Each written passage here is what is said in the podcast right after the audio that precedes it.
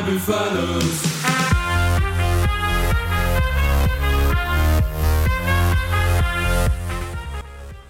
Bonjour à tous et bienvenue dans Démol et Débat, émission qui débriefe comme chaque week-end l'actualité rugbystique. Avec moi aujourd'hui Jérôme Prévost. Bonjour Jérôme. Bonjour Maxime. Et Nicolas Zanardi en visio. Bonjour Nico. Et bonjour tout le monde. On va bien sûr évidemment parler de la Champions Cup et de la Change Cup. Les premières rencontres des huitièmes de finale se sont déroulées hier. Euh, et on va démarrer tout de suite avec La Rochelle. C'est l'enseignement du week-end. La Rochelle qui s'est imposée quasiment sur le gong à la maison face à Gloucester, 29-26. Euh, une, une, victoire qu'on aurait pu penser plus large avant la rencontre pour les Rochelais. Jérôme, tu, euh, toi tu suis Bordeaux euh, au, quotidien. Euh, les Rochelais étaient venus s'imposer dans un match exceptionnel à Bordeaux. Ils avaient maîtrisé de bout en bout. Est-ce qu'ils se sont pas vus trop beaux avant d'affronter Gloucester à la maison hier? Non, je ne pense pas. Moi, vous savez, je crois pas trop à ces histoires de psychologie. Je crois tout simplement que c'était un très bon match de rugby. Et je crois que Gloucester a opposé une résistance magnifique. Peut-être euh, inattendue, hein, puisqu'ils sont que 9e en championnat. Mais ce fut un match magnifique où les joueurs de Gloucester sont élevés au niveau de la compétition. Et les Rochelais, finalement, ont su réagir. Et ça nous a donné un match plein de suspense qui était passionnant à regarder. Nicolas, on pouvait s'attendre à une rencontre aussi serrée entre deux formations qu'on pensait avec des niveaux assez écartés avant, le, avant la rencontre? J'ai été le premier surpris, euh, d'autant que j'avais signé dans le, dans le middle un article plutôt élogieux concernant, euh, concernant les Rochelais. Malgré tout, ils sont passés. Euh, ça veut dire qu'ils avaient les ressources, notamment en fin de match, technique, morale, pour venir à bout de cette belle équipe de Gloucester. Je pense que c'est un mal pour un bien pour eux, très sincèrement, parce qu'on sait qu'ils avaient eu des difficultés à la maison en championnat déjà cette année. Ça s'est vérifié d'ores et déjà. Je crois que c'était contre l'Ulster hein, en face de poule. Là, ça s'est vérifié encore. Euh, ça va les forcer à hausser un petit peu leur niveau encore. Et je crois que c'est plus, c'est un vrai coup d'avertissement, mais ça, ça ne veut pas dire pour autant qu'ils feront pas un très beau parcours. Je, je crois pas. Au contraire, c'est le genre de match dont on, dont on se souvient très souvent à la fin des épopées en disant, disant on, on, aurait pu perdre dès le premier tour, ouais, mais finalement on est encore là. Je crois que ça ressemble un petit peu à, à ce genre de match-là. Et comme disait Jérôme, il faut féliciter Gloucester qui a fait un super, un super boulot. Tu es d'accord avec ça, Jérôme? Ça ressemble un peu, Nicolas, il explique que ça ressemble quand même à ce qu'on appelle des victoires de champions. Quoi. On sent que, que La Rochelle n'allait pas perdre ce match et a montré qu'ils étaient quand même encore favoris. À... Bah, c'est une très bonne équipe avec des joueurs de très haut niveau. Ils ont une arme extraordinaire, c'est la puissance physique. Donc je pense qu'ils ont toujours les moyens de s'en sortir. En effet, mais moi je pense que c'était un match qui a fait honneur à la compétition. Mmh. Donc euh, je n'ai pas été surpris par le fait que le match soit serré. C'était, moi je regarde la Coupe d'Europe pour voir ce genre de match. D'accord. Et, et, et, Nicolas, Ronan O'Gara, en, en, conférence de presse, a, a dit qu'il qu n'avait pas assumé sur ce match le statut de favori qu'on attend d'un tenant du titre. Euh, Est-ce qu'il faut. Toi, tu t'inquiètes pas, tu l'as déjà dit dans ta, dans ta, dans ton première non. intervention. Tu t'inquiètes pas pour ces Rochelais, ils peuvent toujours défendre leur titre, ils ont un parcours à la maison qui peut sembler favorable. Euh, ils, ils, font, ils font figure de favori encore à, à ce titre-là? Pour moi, complètement. Euh, Ronan O'Gara, il connaît très bien le jeu médiatique. Euh, il sait, il sait très bien ce qu'il dit. Il sait qu'il ôte un peu de la pression à son équipe en, disant ça. Et puis, on peut pas lui donner tort parce que c'est vrai que qu'ils n'ont pas fait une très bonne partie. Mais, euh, mais pour moi, ça, ça ne change rien à leur statut de favori et, et à ce qu'ils peuvent faire sur cette compétition. Super. Et euh, ce statut de favori qui a été euh, maintenu en vie par euh, Teddy Thomas hier, qui marque un, un, doublé, notamment un essai dans les derniers instants. c'est le, le coup de cœur de Jérôme aujourd'hui. Tu voulais nous parler, rendre un peu hommage à, à Teddy Thomas oui. oui, en effet, il a fait un doublé. Hein. Il a marqué un premier essai un peu chanceux. Ensuite, il a marqué un deuxième essai évidemment extraordinaire par le moment où il, où il, est arrivé et aussi par ce crochet qu'il fait ouais. un peu à la surprise générale comme s'il prenait des risques supplémentaires. Mais moi j'aime beaucoup Teddy Thomas, c'est un peu la mode de le critiquer ces derniers temps. Moi je trouve que c'est un talent exceptionnel à qui il faut rendre hommage. Il a sans doute quelques défauts, il a surtout d'immenses qualités et je suis très heureux de le voir revenir au plus haut niveau. Et vous savez, c'est le genre de joueur qui vous fera toujours gagner des grands matchs. Que c'est ce que tu attends d'un ailier, euh, qui soit virevoltant, qui soit décisif, marqueur d'essai plutôt oui. que il est souvent critiqué sur sa défense. Voilà, mais à plus ou moins juste titre, mais c'est peut-être pas ce qu'on attend de lui à la base. Rien ne remplace le talent.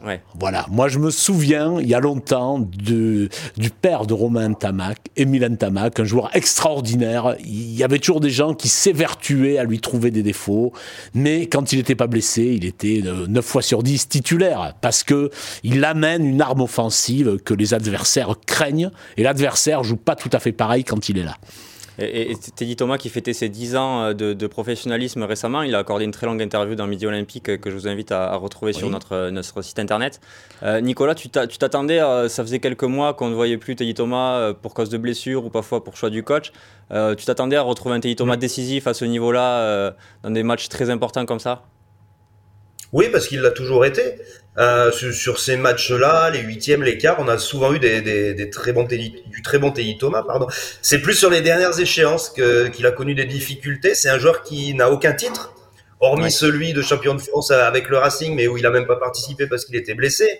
Euh, je me souviens d'une finale à Bilbao où le Racing avait tout pour gagner face au Leinster. C'est lui qui rend le ballon dans les dernières minutes qui permet au Leinster de l'emporter.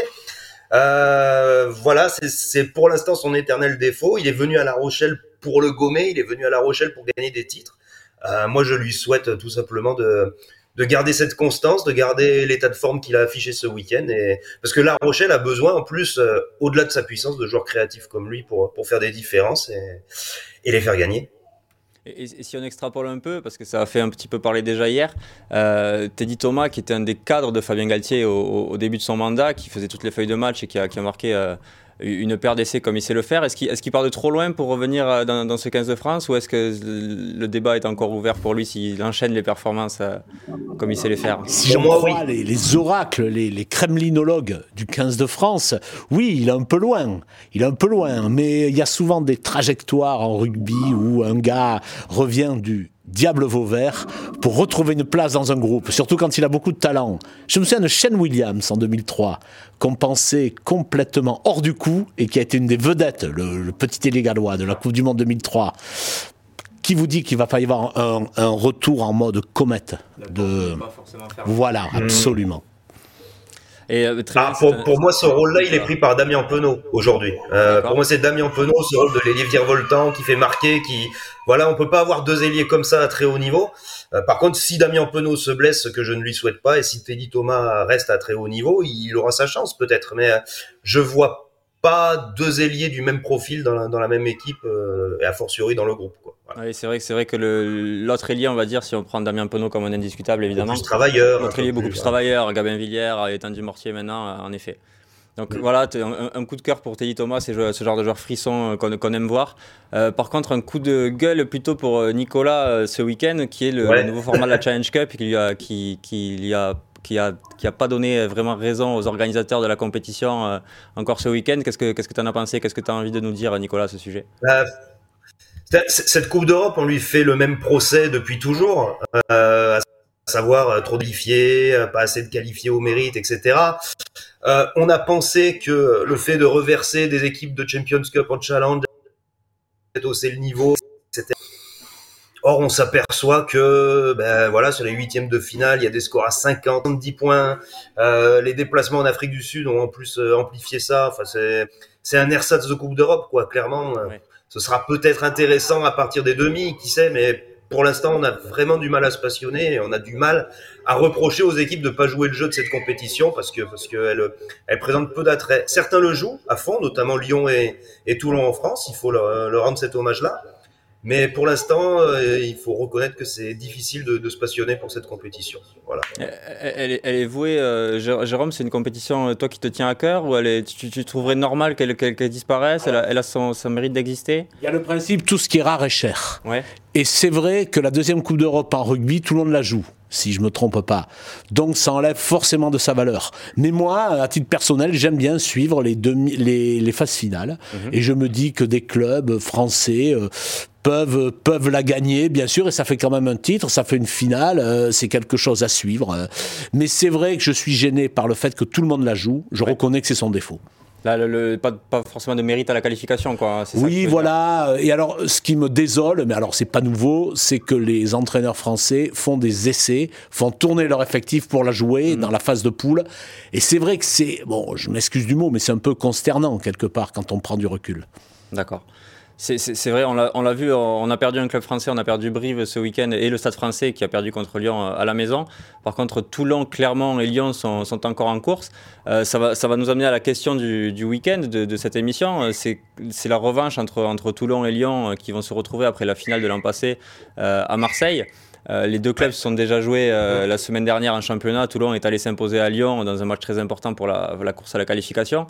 Est-ce que, est que, ce mignon Nico, comme on pourrait le voir, lui qui était de l'autre côté l'année dernière euh, lors de, la finale, est-ce que c'est une finale un peu avant l'heure? Nicolas, je ne sais pas comment tu peux le voir. Ces deux équipes qui font figure de favorites quand même de la compétition. De, Mignonico, Tuizovaco, Fenuaco, il y, a beaucoup de passerelles, effectivement.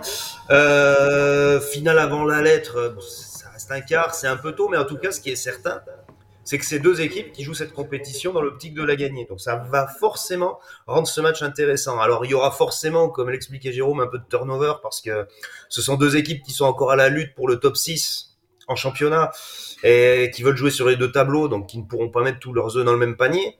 Euh, à Lyon, certainement qu'un Ethan Dumortier, par exemple, sera en vacances. Mais comme Romain Taufif Fénois euh, n'y était pas, il va certainement revenir. Bon, il y aura une équipe très compétitive pour ce, pour ce quart de finale. C'est un quart de finale de toute façon. Et ce sont deux équipes qui veulent aller au bout, clairement. Je rappelle que Toulon, malgré le palmarès énorme que présente ce club, n'a jamais gagné le challenge. Il a perdu quatre fois en finale, le RCT. Et, euh, et, je crois que ça leur tiendrait à cœur de, de, le remporter. Voilà, de remporter un titre assez vite. Donc, euh, il sera vraiment très intéressant ce match-là, ça c'est sûr. Toi, Jérôme, tu as été marqué par la, performance des Lyonnais hier, notamment celle de, de, leur demi de mêlée. Ouais, euh, Baptiste Couillou, j'ai envie de parler de lui. Je le trouve très bon, je le trouve entreprenant. Enfin, il a toutes les qualités d'un très grand demi de mêlée. Et j'aimerais qu'il multiplie les exploits, qu'il offre cette Coupe d'Europe à son club. Alors, pour titiller Antoine Dupont. Il, il, sera jamais titulaire, Antoine Dupont, et au-dessus. Mais j'aime cette sensation que nous avons des demi de mêlée très forts en équipe de France. Ça se bouscule le portillon. Il y a Maxime Lucu, je m'arrête là. Baptiste Serin me plaît aussi beaucoup. Mais vraiment, euh, euh, Couillou, euh, Baptiste Couillou est un joueur extraordinaire que j'adore voir jouer. Ah, Serin Couillou, le match des Baptistes, il va être sympa regarder. Ouais, ça va être sympa. Toi, tu, toi, tu suis Lyon la plupart du temps, Nicolas, au, au, cours de l'année. Euh, les Lyonnais, ils l'ont vraiment fait comme un, comme un objectif, euh, de défendre ce titre de challenge et de, de, continuer à, à, montrer qu'en Europe, ils peuvent exister, même s'ils ont été euh, éliminés en Champions Cup. gagner la challenge, c'est vraiment un objectif pour eux, tu penses? Ah oui, complètement, complètement. c'est un club qui est voué à remporter des titres, qui veut remporter des titres. Là, ils sont à trois matchs d'en remporter un. potentiellement, le vainqueur de ce match-là recevra en demi-finale aussi, donc ça ouvre un tableau plutôt sympathique. Et puis il se passe toujours des choses sur les sur les Lyon-Toulon ou les Toulon-Lyon. Voilà, euh, Lyon a remporté son premier match de phase finale, euh, enfin en faisant match nul d'ailleurs à Toulon. Toulon l'an dernier est venu éliminer Lyon euh, en leur mettant 40 points. Ils sont encore venus gagner cette année pour se relancer dans la course à la qualif.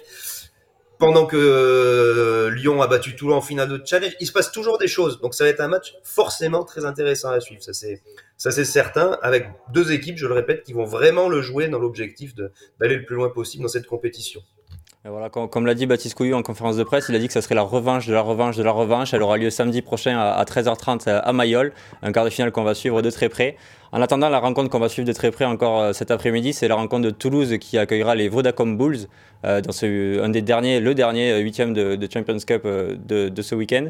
L'équipe toulousaine qui est alignée est, très forte et très puissante. On connaît la, la profondeur d'effectifs toulousaine.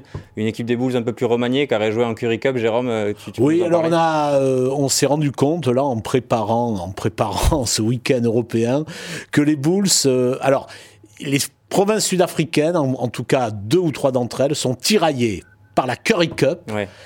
Par la Coupe d'Europe, mais aussi par la Ligue Celt, parce qu'elles veulent essayer de faire les phases finales de la Ligue Celt.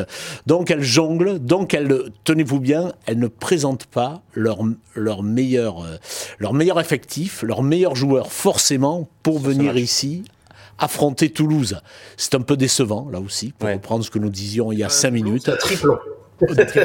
Voilà, donc je pense que Toulouse est largement favori. Je suis un peu déçu. Si ce qu'on nous dit se confirme, je serai très déçu. Oui, parce qu'on pouvait s'attendre. On a vu euh, hier la performance des Sharks qui met 50 points au Munster. On a vu euh, la performance des Lions qui met 50 points en Challenge Cup au Racing. Euh, les Stormers sont qualifiés dans un match aussi de haute volée face aux Harlequins. On aurait pu peut-être penser, les Bulls, c'est une équipe très joueuse. Tu les avais vus, Nicolas, contre Lyon en, phase de poule. C'est une équipe très joueuse qui aurait pu vraiment poser peut-être des problèmes. C'est compliqué évidemment sur la pelouse du stadium, mais poser des problèmes à Toulouse.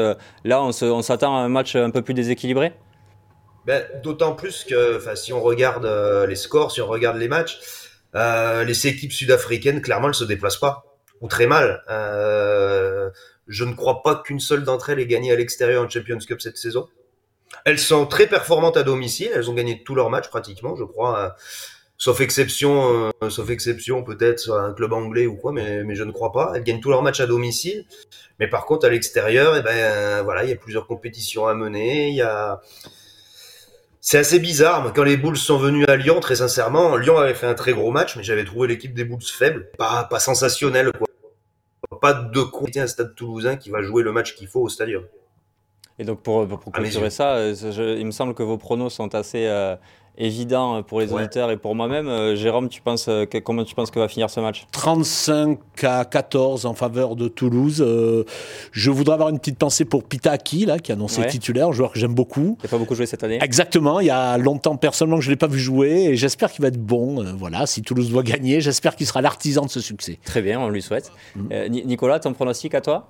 On se souvient plus que la dernière sortie du stade au stadium a été mi-figue mi-raisin contre Castres, si, si, je ne m'abuse, je ne les vois pas se se rater deux fois de suite. Je pense qu'il y aura un grand stade et que ça peut, ça peut faire lourd pour les Sud-Africains. Voilà, la fin, très sincèrement. Donc merci à tous de nous avoir suivis. Mm. Merci Jérôme pour ta participation. Merci Nicolas pour ta participation également. Avec grand plaisir. Très bon week-end à tous. Au revoir. Au revoir. Allez.